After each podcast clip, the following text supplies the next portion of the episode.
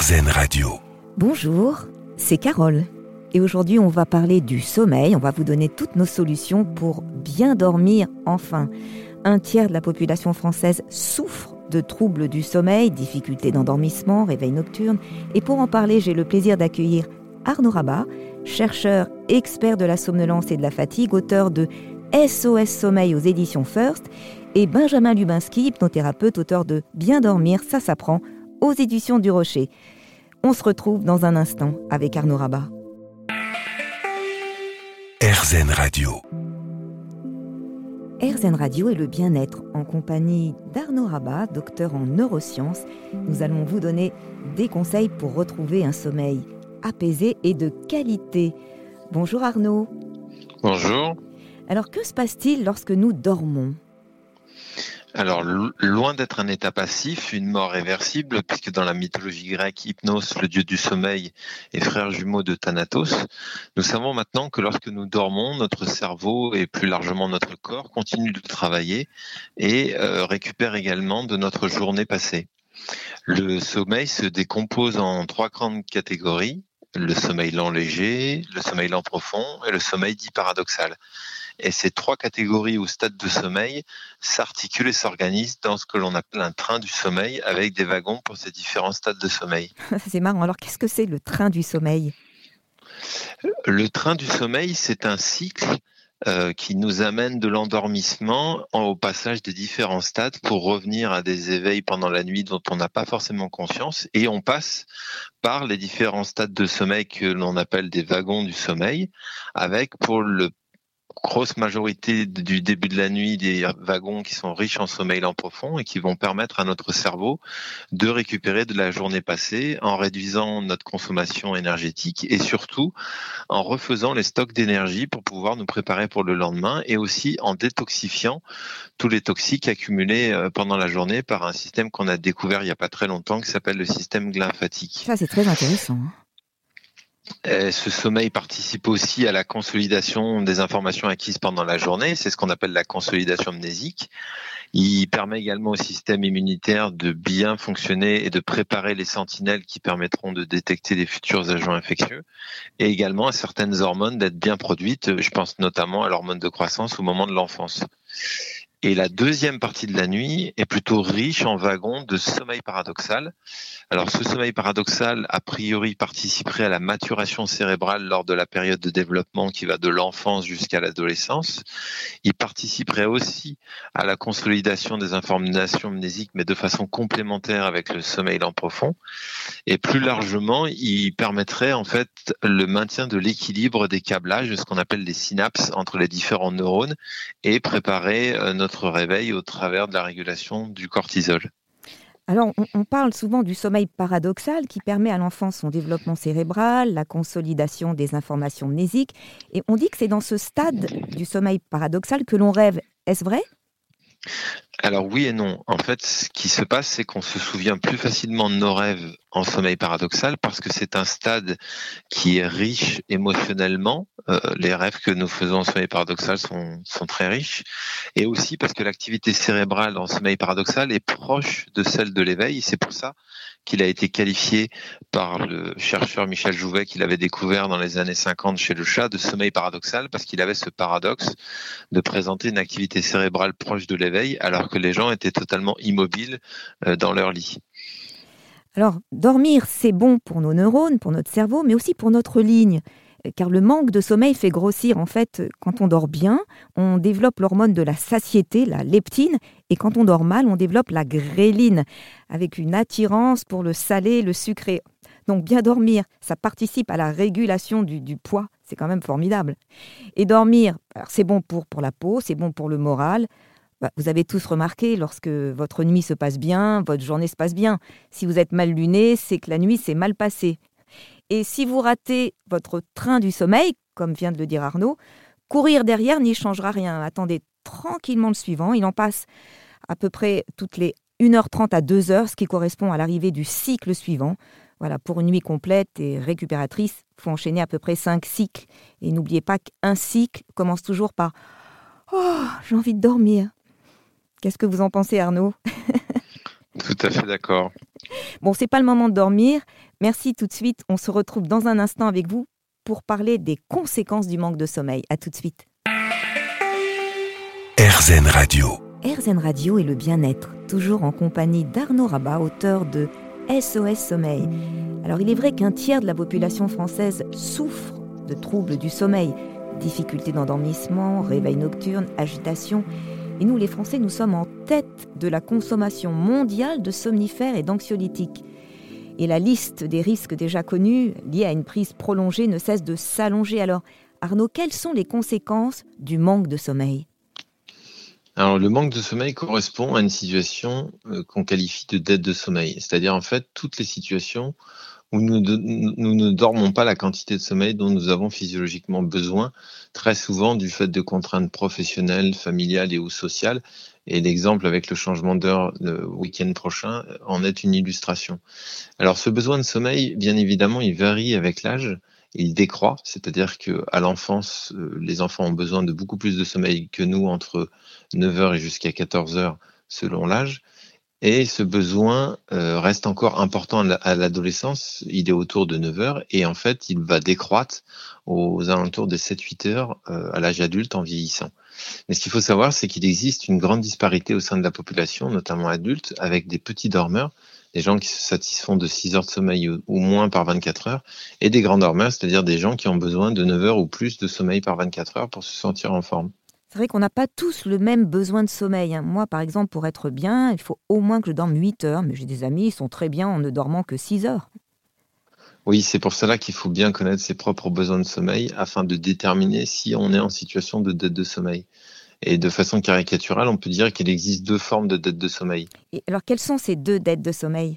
Alors, la première, la plus connue, c'est ce qu'on appelle la nuit blanche, ça, que vos drôle. auditeurs ont tout et tout expérimenté un jour, mais c'est pas la plus fréquente. La seconde qui est plus fréquente mais plus difficile à percevoir, c'est ce qu'on appelle la dette chronique de sommeil, c'est-à-dire qu'en fait, on dort un petit peu moins que ses besoins, mais sur une période beaucoup plus longue, de plusieurs jours, de plusieurs semaines, de plusieurs mois, voire même de plusieurs années. Mhm. Et quelles sont les conséquences alors de cette euh, dette de sommeil?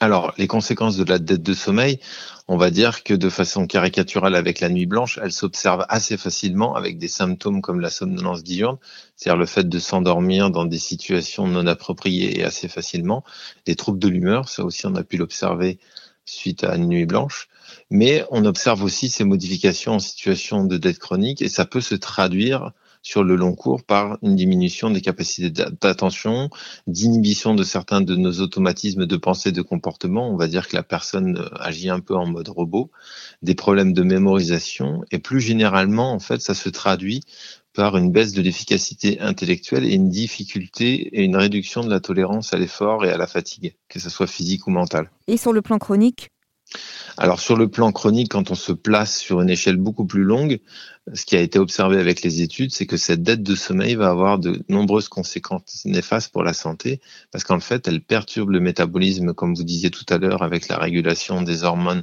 comme la gréline et la leptine, et donc en fait, elle va conduire indirectement à augmenter le risque d'obésité, d'hypertension et de diabète de type 2, le diabète que l'on dit gras. C'est sûr. En fait, des études prouvent que la qualité du sommeil a un impact sur le système immunitaire. effectivement, cette dette du sommeil augmente notre stress, notre anxiété, et c'est la cause principale des arrêts de travail. Hein. D'après des, des, études récentes, on est passé sous la barre des 7 heures. Il nous manque 1h15 de sommeil. C'est beaucoup. Le sommeil, c'est un vrai enjeu qui nous concerne tous, enjeu humain, économique et social. Voilà, merci, merci beaucoup Arnaud. On se retrouve dans un instant pour voir comment lutter contre les installations et les effets d'une dette de sommeil. RZN Radio. RZN Radio et le bien-être, toujours en compagnie d'Arnaud Rabat. Alors comment lutter contre l'installation et les effets d'une dette de sommeil? En fait, pour bien identifier une situation professionnelle ou personnelle qui alimenterait une dette de sommeil, il faut d'abord bien se connaître, n'est-ce pas? Oui, c'est-à-dire connaître ses besoins en termes de quantité et de placement horaire. Alors comment faire? Alors le plus simple, c'est de remplir ce qu'on appelle un agenda de sommeil, qu'on peut trouver sur Internet en tapant agenda du sommeil, pendant une à deux semaines, si possible à partir de la deuxième semaine de vos congés, Donc si vous partez trois ou quatre semaines, plutôt l'été. Et après, en comparant euh, ces, on va dire, ces besoins que vous aurez identifiés sans contrainte socio-professionnelle avec vos habitudes pendant l'année, vous serez capable de déterminer si vous dormez moins pendant vos nuits l'année et si cette réduction, euh, vous pourrez la quantifier. Est-ce que vous dormez moins d'une heure, deux heures ou plus par nuit? Et surtout sur quelle durée? Est-ce que cette contrainte, elle se prolonge sur plusieurs jours, plusieurs semaines ou plusieurs mois? Et après, ce qu'il faudra, c'est essayer de limiter cette dette en essayant de régulariser vos horaires de lever la semaine et le week-end, essayer de limiter au maximum les différences de deux heures entre ce que vous dormez la semaine et ce que vous dormez le week-end, et aussi indirectement vos horaires de coucher pour maintenir justement vos besoins physiologiques. Alors, vous dites que les gros dormeurs du soir ont plus de chances d'avoir une dette de sommeil. Mais alors pourquoi? Bah, parce que justement, comme ce sont des gros dormeurs, ils vont avoir besoin de plus, une plus grande quantité de sommeil par rapport aux petits dormeurs. Et comme ce sont des gens du soir, naturellement, ils vont aller se coucher plus tard. Sauf que la, les contraintes socio-professionnelles vont faire qu'ils vont se lever aussitôt que les autres personnes. Et donc, en fait, ils vont réduire d'autant plus le temps de sommeil qui s'accorde et donc la quantité de sommeil qu'ils vont avoir au cours de la nuit. Ah, c'est sûr. Alors que faire si vous ne pouvez pas changer vos horaires du coucher et du lever pendant vos périodes de travail, la semaine ou le week-end, justement du fait de contraintes socio-professionnelles trop fortes Que faire? Alors, pour lutter et limiter les effets de la dette, ce qu'il faut essayer, c'est de s'accorder des petites périodes de sieste, des siestes courtes de 20 à 30 minutes, le plus fréquemment possible, idéalement quotidiennement, si possible, pas trop rapprocher de la période nocturne, c'est-à-dire éviter les siestes en fin d'après-midi, début de soirée, et de combiner avec d'autres recommandations. Alors, quelles sont ces autres recommandations? Alors, les autres recommandations, c'est d'essayer d'adopter un rythme veille-sommeil régulier. Donc, essayer de régulariser les horaires de coucher, même si c'est plus tard que ce qui devrait, pour pouvoir justement synchroniser plus facilement le réveil et les horaires de réveil. Ensuite, il faut organiser sa chambre comme un sanctuaire, c'est-à-dire s'assurer d'avoir une bonne literie qui doit être renouvelée à peu près tous les 7 à 8 ans, avoir une température correcte, on dit entre 18 et 20 degrés, avoir une chambre la plus sombre possible et la plus silencieuse possible, surtout si vous êtes sensible au bruit, pour, on va dire, euh, vous assurer d'avoir les meilleures conditions pour un sommeil qui sera le plus récupérateur possible et qui vous permettra justement de retrouver et de maintenir une alimentation équilibrée et de conditionner votre réveil et le bon éveil en journée. C'est sûr. En fait, il faut faire du, sur-mesure, il faut apprendre à se connaître. Et euh, moi, je propose toujours en tant que sophrologue à mes patients de créer leur rituel du soir pour, les aider à rentrer dans, une bulle, pour débrancher. Par exemple, euh, vous prenez un bain aux huiles essentielles, vous lisez un, livre de chevet, vous, écoutez une émission de radio ou de la musique douce, vous faites de, la méditation. Voilà, ce qui compte, c'est de lâcher prise. Et puis j'ai un petit truc aussi. Euh, je dis aux gens, créez votre signe signal d'endormissement. Alors qu'est-ce que c'est? C'est un geste que chaque soir vous allez répéter. Ça peut être j'éteins la lumière ou je ferme mon livre. Et en faisant ce geste, le cerveau va comprendre stop. C'est enfin l'heure de dormir. Voilà. Vous êtes euh, pour ces petits gestes rituels, Arnaud? Oui, tout à fait. Je pense qu'il faut euh, bien se connaître et, adopter les gestes et les attitudes qui vont nous faire du bien et qui vont nous permettre justement d'avoir un sommeil de qualité euh, et récupérateur qui se verra du coup le lendemain. Tout à fait. Dans le, dans le fonctionnement quotidien. En fait, pour bien dormir, il faut adopter la devise de Socrate connais-toi toi-même, s'écouter, respecter ses besoins. Voilà, je crois que dans votre livre, tout ça est bien spécifié. C'est un livre vraiment très agréable à lire, euh, très intéressant. Ben, je vous remercie beaucoup Arnaud pour tous vos conseils et je rappelle votre livre SOS Sommeil aux éditions First. Merci Carole. À très bientôt. RZN Radio. RZN Radio et le bien-être.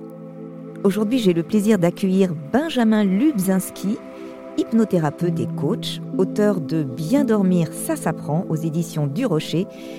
Alors votre chaîne YouTube, Benjamin, fait dormir des centaines de milliers de personnes. Alors qu'est-ce qui vous a amené à l'hypnose? Oh, moi, c'est vraiment la curiosité. Hein. Avant de connaître l'hypnose, ça m'intriguait parce qu'il y avait quelque chose de, de magique dans l'hypnose. Se dire qu'on peut comme ça travailler sur l'inconscient, euh, retrouver la cause de ses problèmes, arrêter de, de fumer la cigarette, s'endormir, et sans, sans qu'il y ait vraiment une explication scientifique, on sait que ça fonctionne. Je trouvais ça assez incroyable parce que c'était une magie euh, un peu irrationnelle dans notre société et qui pourtant était efficace. Donc c'est vraiment la curiosité qui m'y a amené. Et puis une fois que je me suis intéressé à l'hypnose, je trouvais que c'est un, vraiment un outil formidable. C'est un outil formidable pour se détendre, pour s'endormir le soir. C'est un outil formidable pour rêver grâce aux rêves qu'on construit, euh, se changer euh, soi-même. Et pour la personne qui, euh, comme moi, fait des, des séances d'hypnose, que ce soit avec mes patients ou sur YouTube, c'est une, vraie discipline littéraire, c'est la possibilité de conter des histoires, mais des histoires qui ont un, un pouvoir sur l'inconscient et qui nous permettent de travailler sur nous-mêmes. Donc je crois que c'est, je n'ai pas été déçu. Je suis venu pour une mauvaise raison qui était la curiosité, je suis resté pour une très bonne qui était l'efficacité de la méthode. En plus, vous avez une très belle voix. Alors justement, deux tiers des gens ont moins de 8 heures de sommeil. Alors c'est quoi être insomniaque?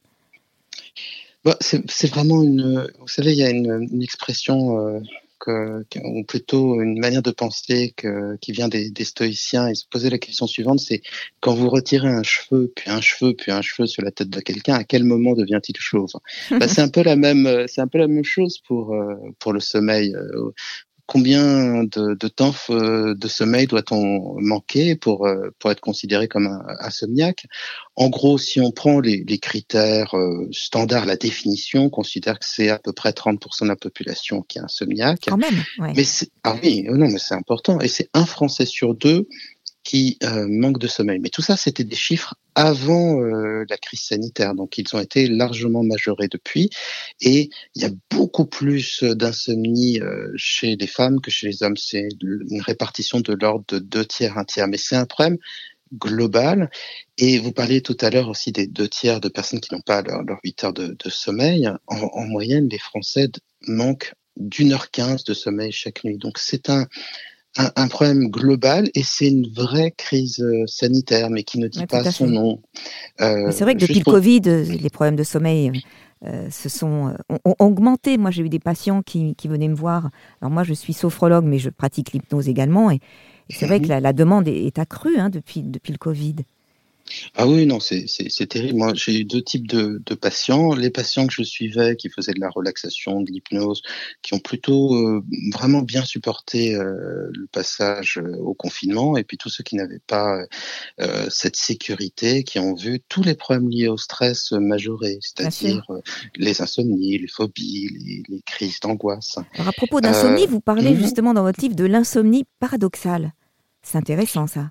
C'est quand on dort, en fait, et qu'on n'a pas l'impression qu'on a dormi c'est exactement ça. C'est quelque chose de, qui crée une énorme incompréhension et chez les médecins et, et, chez les patients. Parce que vous avez des gens qui viennent chez leur médecin et qui disent C'est pas possible, ça fait, ça fait six mois que je, je, ne dors pas. Mais si, dormez un petit peu. Ça, c'est le médecin qui, qui répond. On ne peut pas, si vous n'aviez pas dormi pendant six mois, vous seriez morte. Non, mais je vous assure, je ne dors pas, je dors pas. Et le médecin se bloque, se braque et, et le patient ensuite. Alors que. Quel est, quel est, est votre remède alors pour, pour cette insomnie paradoxale? Alors, pour l'insomnie paradoxale, vous avez tout de suite visé l'un des troubles du sommeil les plus compliqués, c'est-à-dire qu'on ne peut pas être sûr de, de s'en débarrasser. Ce qu'on peut apprendre, c'est à accepter l'idée que l'on dort alors qu'on ne le ressent pas et ne plus être angoissé par euh, cette absence euh, perçue de, de, sommeil. Mais ça ne se résout pas forcément. Donc c'est une solution qui est euh, intermédiaire, mais qui est déjà très utile parce que, bon, malgré tout, quelqu'un qui souffre d'insomnie paradoxale, s'il y a suffisamment de, de, sommeil et si elle n'est pas angoissée, elle pourra correctement vivre. Et donc l'enjeu est plus un enjeu de gestion du stress que de rétablissement du sommeil dans des cas comme ça. Mais c'est ça, il faut apprendre à gérer son stress et à mais, évacuer les tensions accumulées au cours de la journée. Hein. Mais en tout cas, si vous avez euh, parmi vos auditeurs des personnes qui se disent, statistiquement c'est forcément le cas, mais je ne dors pas, je ne ferme pas l'œil de la nuit, eh bien il est temps qu'elles parlent d'insomnie paradoxale à leur médecin et qu'elles soient dirigées vers des médecins spécialisés euh, du sommeil qui pourront les, les aider. Et puis ça peut être aussi l'occasion justement de travailler sur la relaxation, de travailler sur l'hypnose, sur la sophrologie, sur la méditation, sur tous Tout les fait. outils qui permettent euh, d'être calme.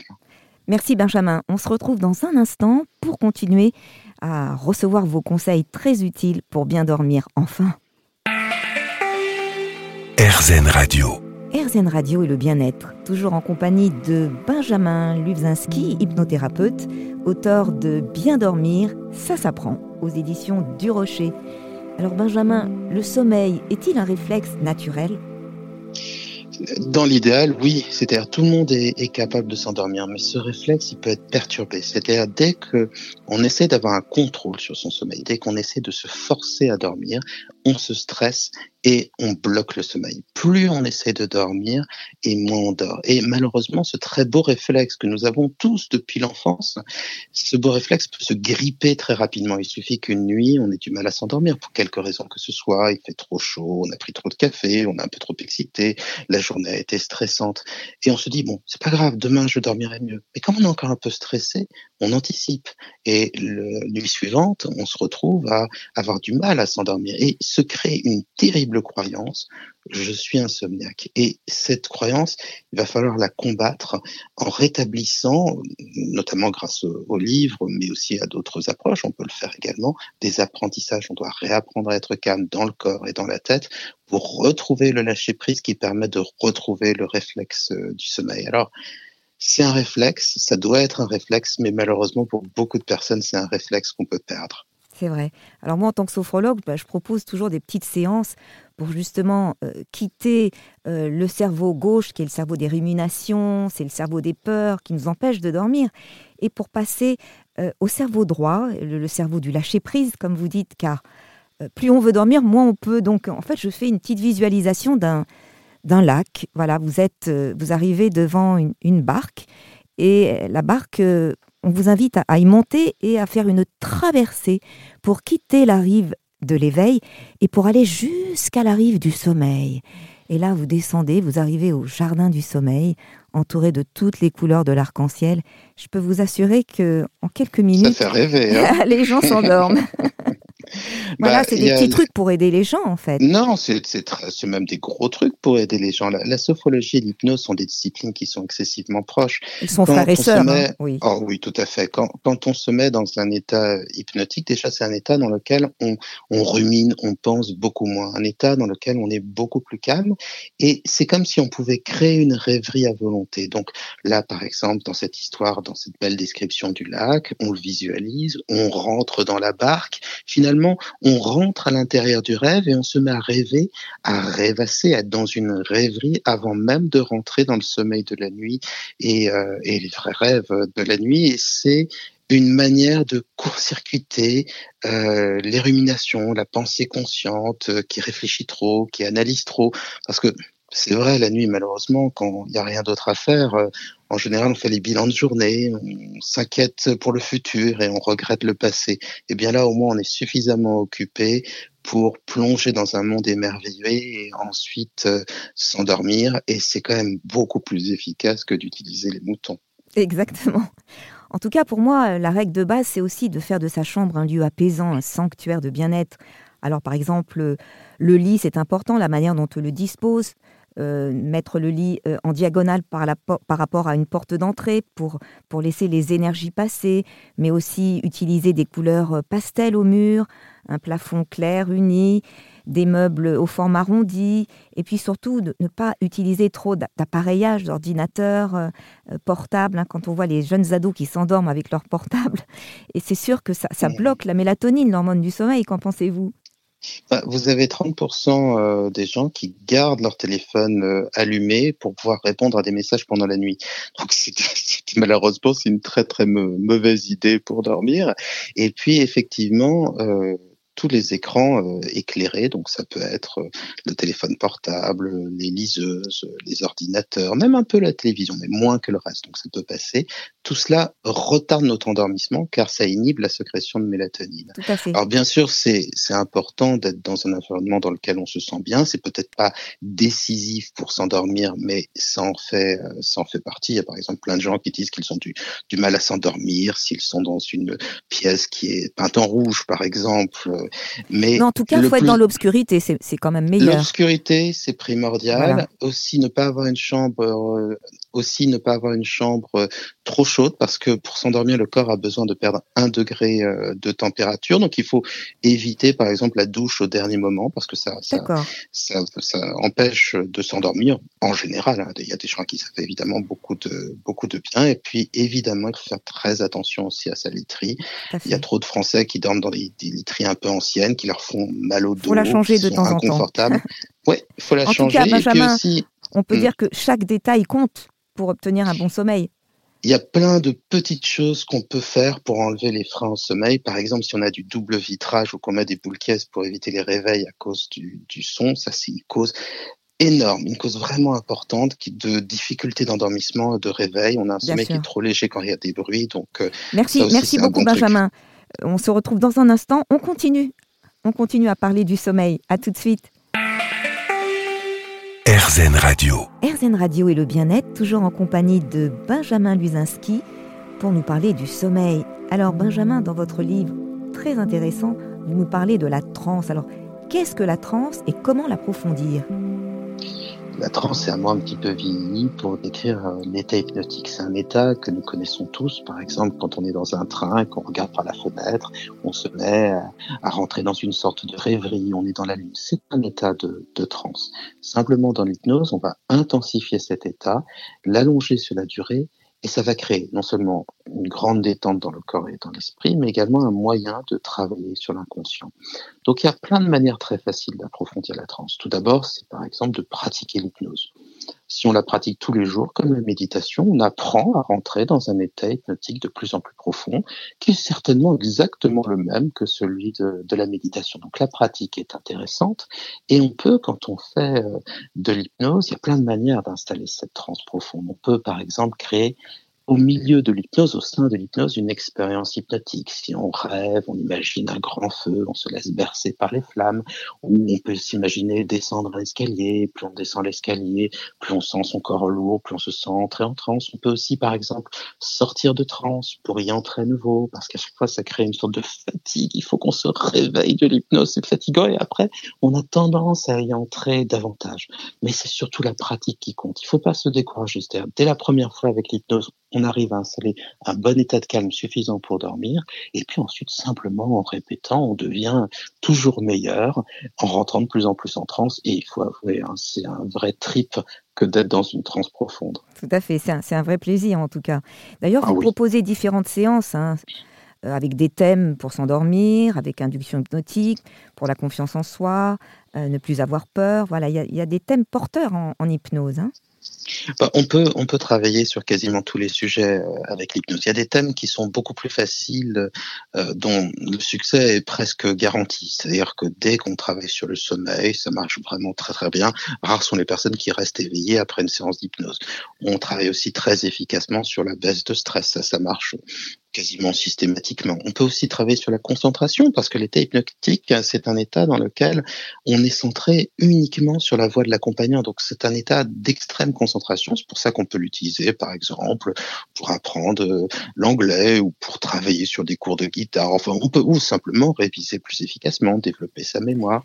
Et ensuite, on peut travailler sur toutes les thématiques euh, inconscientes. Donc on peut travailler effectivement sur euh, la confiance en soi. Ce qui est très connu aussi, c'est l'utilisation de l'hypnose pour les pour les dépendances. Donc les dépendances, c'est ça touche oui, le tabac, ça marche très très fort, hein, l'hypnose. Le, le, tabac. oui, en, général, on dit que ça, ça marche dans à peu les près 80% aussi. des cas. Les phobies, les, phobies, euh, les peur des araignées, peur peur du tout Type de, tout, tout, type de peur, c'est vrai que ça fait partie des, des peurs, les zoophobies, les peurs euh, sur les araignées et les animaux en général, ça fait partie des, des, des peurs les plus, euh, les plus courantes. Et la douleur aussi, ça c'est une utilisation très efficace, c'est-à-dire qu'on peut se dire, voilà, j'ai une séance d'hypnose sur, euh, sur Internet pour gérer la douleur, bah, j'ai ça et mon paracétamol dans ma boîte à pharmacie, et donc quand j'ai mal à la tête, que je me sens mal, je me fais une séance d'hypnose, et ça marche vraiment bien. Donc on peut pratiquer en fait l'auto-hypnose, on peut se le faire soi-même Alors, au départ, c'est beaucoup plus simple d'avoir des enregistrements, soit des MP3, soit des vidéos euh, sur YouTube, mais au fur et à mesure, on apprend à le faire soi-même, mais ça n'a pas forcément un intérêt pratique. Si ce n'est que l'auto-hypnose, on peut le faire dans n'importe quelle situation. Par exemple, moi, quand je vais chez le médecin, s'il y a un petit peu d'attente, plutôt que de m'ennuyer, je me mets dans un état d'auto-hypnose, je suis très détendu, et quand j'arrive, c'est parfait. Donc, euh, disons que c'est il y a un côté pratique immédiat de l'auto-hypnose, mais en général, c'est tellement plus facile d'être accompagné. Tout à fait. Alors, qu'est-ce que vous proposez en tant qu'hypnothérapeute pour, pour vraiment lâcher prise? Alors, ne pas faire de sieste royale, ça, c'est très bien. S'endormir très tard et se, réveiller très tard, ça vous le dites dans votre livre, c'est pas très bon. Ah non, ça, il faut éviter. Bah, il y, a, y, a des, y a des choses très simples. Il y a des, y a des freins qu'il faut enlever, qui sont des bêtises que nous faisons, que nous faisons tous. Euh, on est réglé euh, sur ce qu'on appelle les cycles circadiens, c'est-à-dire notre euh, horloge interne est, est calée sur 24 heures. Donc, notre corps a besoin tous les soirs de se coucher à peu près à la même heure et de se réveiller à la même heure. Si on ne suit pas cette horloge, on va avoir tendance à se jetlaguer, à avoir un décalage horaire. Donc, par exemple, quand on se couche tard le vendredi et le samedi et qu'on se réveille beaucoup plus tard à cause d'une grasse matinée, c'est comme si vous disiez à votre corps le vendredi et le samedi que vous êtes à Istanbul et le lundi, il faut rentrer à Paris. Donc, c'est une très mauvaise idée et c'est ce qui fait qu'on a du mal à s'endormir ensuite. Le sommeil aussi est de moins bonne qualité. De la même manière, si on, si on on fait ces délicieuses siestes royales à rallonge, qui pourtant nous laissent toujours avec un petit goût nauséeux à la fin, euh, eh bien, on va avoir tendance à avoir du mal à s'endormir, on va décaler son sommeil. Donc, c'est tous les soirs se coucher à peu près à la même heure. Le matin, s'exposer à la lumière parce que ça permet euh, de sécréter davantage de mélatonine. Et surtout, le secret du sommeil, comme vous le dites, c'est dans le lâcher prise. Alors, merci Benjamin, on se retrouve dans un instant pour d'autres conseils pour bien dormir. RZN Radio. RZN Radio et le bien-être, toujours en compagnie de Benjamin Luzinski, hypnothérapeute, pour nous parler du sommeil. Alors à la fin du livre, Benjamin, vous parlez de l'impact de la musique. On peut s'aider hein, par la musique pour apprendre à se mettre dans un état de détente suffisant pour vraiment s'endormir. En tout cas, moi en tant que sophrologue, j'utilise beaucoup la musique et ça aide vraiment les gens. C'est un vrai langage quand même qui s'adresse au cerveau. Bah, on dit que la, musique adoucit les mœurs, c'est souvent assez vrai. Elle véhicule des, c'est mystérieux. Quand on pense que des vibrations sonores peuvent véhiculer des émotions et nous transporter, euh, il est malin celui qui arrivera à décrypter le, mystère de la musique. Mais c'est vrai, la musique peut être un, un s'endormir exemple, j'aime beaucoup un, un, pianiste de jazz qui s'appelle Bill Evans, qui joue avec euh, vraiment une grande douceur, un grand calme. Et ce qui est formidable, c'est que ça n'attire pas trop l'attention, donc ça reste un petit peu en arrière des pensées, et ça permet comme ça euh, de flotter, de rêvasser jusqu'au moment où on va s'endormir. L'idée, c'est toujours la même, c'est de, c'est d'occuper l'esprit. Mais vous voyez, pour moi, c'est, c'est du jazz au piano, très très cool. Et puis pour un de mes patients, c'était du hard rock, quoi. Il, écoutait du heavy metal, comme ça. Et lui, ça lui plaisait, lui, ça le faisait voyager, et lui, ça lui permettait de s'endormir. Donc, ma foi, chacun sa musique, chacun son style. Il y a des gens qui ont plus besoin de sons de pluie ou d'eau qui coule, ou de mer, une impression d'un cocon. Et ça, ces, ces petits bruits les aident à dormir, les bruits de la nature. Oui, bah, c'est aussi des bruits blancs, c'est-à-dire que ce sont des bruits qui recouvrent toutes les longueurs d'onde, et grâce à ça, on a l'impression d'être dans un cocon sonore parce que peu de bruit de l'extérieur ça évite de se réveiller, ça permet de rêvasser encore une fois à quelque chose de, plaisant, quelque chose qui tient de la nature. Et on n'est pas très loin de, de ce qu'on retrouve par exemple dans ces vidéos qui ont le vent en poupe, les vidéos d'ASMR. Ah oui, alors c'est une technique que je viens de découvrir qui est très intéressante. C'est une technique de relaxation composée de sons étranges, de paroles chuchotées qui déclenchent un, bien-être intense pour vous aider à mieux dormir. Et c'est vrai que c'est assez incroyable. Hein. Moi, merci beaucoup, Carole. Et des fois, il n'y a pas que des voix. Des fois, il y a simplement le bruit d'un pinceau, d'une feuille. C'est très subtil. Et à, à qui recommandez-vous l'ASMR à tous ceux qui y sont sensibles, euh, les, les, auditeurs de radio connaissent cette sensation quand c'est la nuit et qu'on entend une voix assez merveilleuse emplir notre monde intérieur, quand on se laisse porter par elle, il y a un petit frisson, on se sent calme et c'est exactement cette chose-là que les gens qui pratiquent l'ASMR et qui font des vidéos d'ASMR ont essayé de retrouver. Ce qui est amusant, c'est que c'est une technique qui n'est pas l'émanation des psys, c'est quelque chose des gens qui se sont rencontrés autour d'une affinité, celle de se laisser porter par des sons. Oui, ça peut être un papier qu'on froisse, ça peut être une voix chuchotée, un peu mystérieuse, qui susurre à votre oreille gauche et à votre oreille droite. Et grâce à cela, c'est toute une technique qui s'est développée complètement empirique, mais il y a deux types de personnes. Il y a les gens qui l'ASMR et qui s'endorment en un rien de temps, qui se laissent bercer, qui connaissent de vrais petits frissons de bonheur et de calme, et puis à ceux qui eh bien, ne sont pas du tout transportés par ça et trouvent ça absolument euh, agaçant. Donc, c'est quelque chose qui se teste, où ça marche bien, ou ça marche pas du tout. Et si ça ne marche pas du tout, de toute façon, il y a des techniques qui marchent systématiquement. C'est l'hypnose, c'est la sophrologie, c'est la relaxation. Ce sont ces techniques-là qui vous apprennent à vous endormir. Et ça, c'est une qualité vraiment formidable. En tout cas, dans toutes ces techniques, hypnose, sophrologie, ASMR, on retrouve l'importance de la voix. La voix qui berce, qui calme. Merci beaucoup, Benjamin, pour euh, tous vos conseils et pour avoir participé à notre émission. Euh, bah écoutez, j'espère que grâce à vous, on passera de très belles nuits. Je suis confiant. Merci, Carole. À bientôt.